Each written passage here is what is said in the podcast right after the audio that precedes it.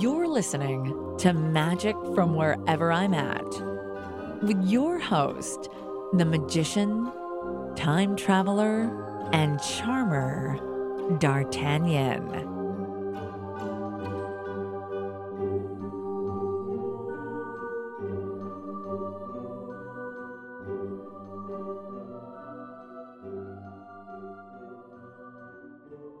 Welcome to another edition of the podcast. I am D'Artagnan, and today I'm looking forward to doing this podcast because I've had it on the docket for a while since the beginning of the year, where I thought I would jump back into some wisdom espoused by none other than Eugene Burger.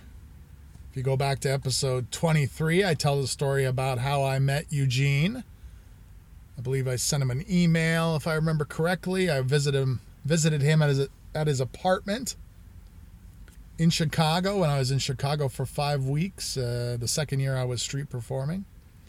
We hit it off. I saw him again at uh, Magic Live the following year.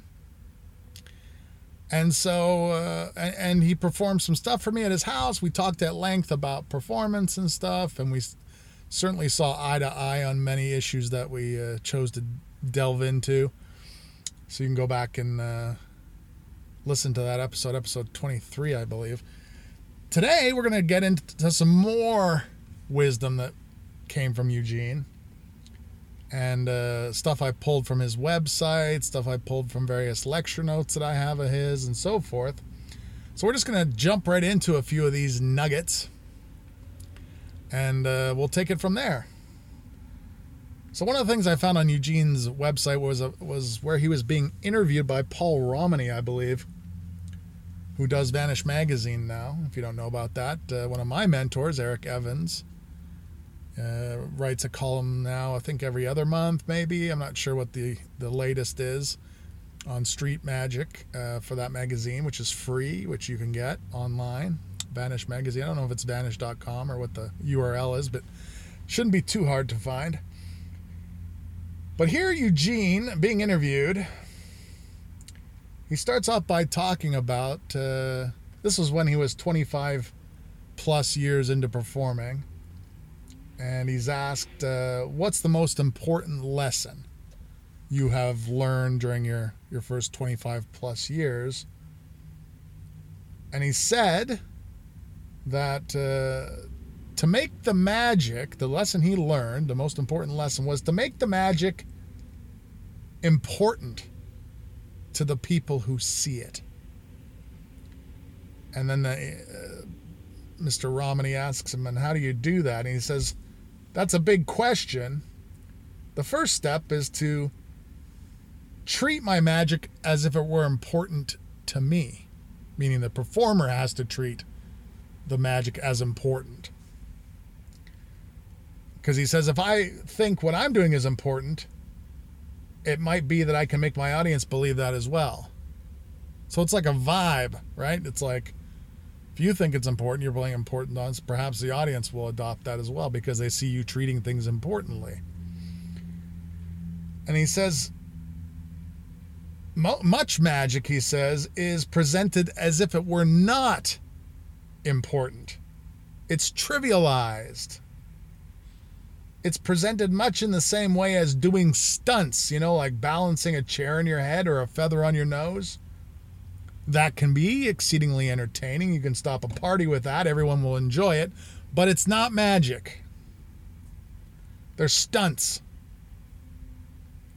So the question is how do I get my audience to see magic as magic and not as stunts? And he goes to offer a few sort of suggestions about making the you know the props you're using important and so forth. So again it's like treating it with respect and importance and then that will rub off on people who are watching you right? Who are experiencing with you. You're taking them. That's part of the vibe part of the vortex you're sucking them into. And he goes on to say you know, uh, the interviewer, Mr. Romhany, says, So as performers, we need to find out what it is in our act that's important to us. And Eugene says, Yeah, that helps. I mean, wouldn't it? That's the challenge of performing magic. It's easy to perform magic as a throwaway or as a trickster, which is the vernacular Eugene uses here. Actually, uh, Paul Romhany says, or as a trickster, and Eugene says, yes, or as a trickster. When I first started doing magic, that's pretty much where I was. I was a trickster who just wanted people to like me. And then he's asked, when did you move from trickster to the Eugene who now holds court, weaving stories of life and death? How how did that transition? And he refer- and Eugene goes into talking about some of his friends and how each of those people gave him permission to sort of try something a little more serious. If you've seen Eugene perform, it's often like, you know, there's always a context and something to, to his presentations, but there's always a little humor in there. So he's found his nice sweet spot of like how funny it's going to be versus, which of course would vary on a on a uh, performance piece by performance piece basis. So he developed his own you know, style. And so it goes on here in this article to say, you know, what would you advise for people to become better magicians? And this is a great piece of advice, actually, here. Because he says, first, you need to be very honest with yourself. I think that magicians are created one effect at a time. The game is to master one effect, not to know 400 tricks. I hope you've enjoyed this teaser of magic from wherever I'm at. To listen to this entire episode and the entire series of more than 150 other episodes, go over to magicfromwherever.com forward slash podcast. That's magicfromwherever.com forward slash podcast.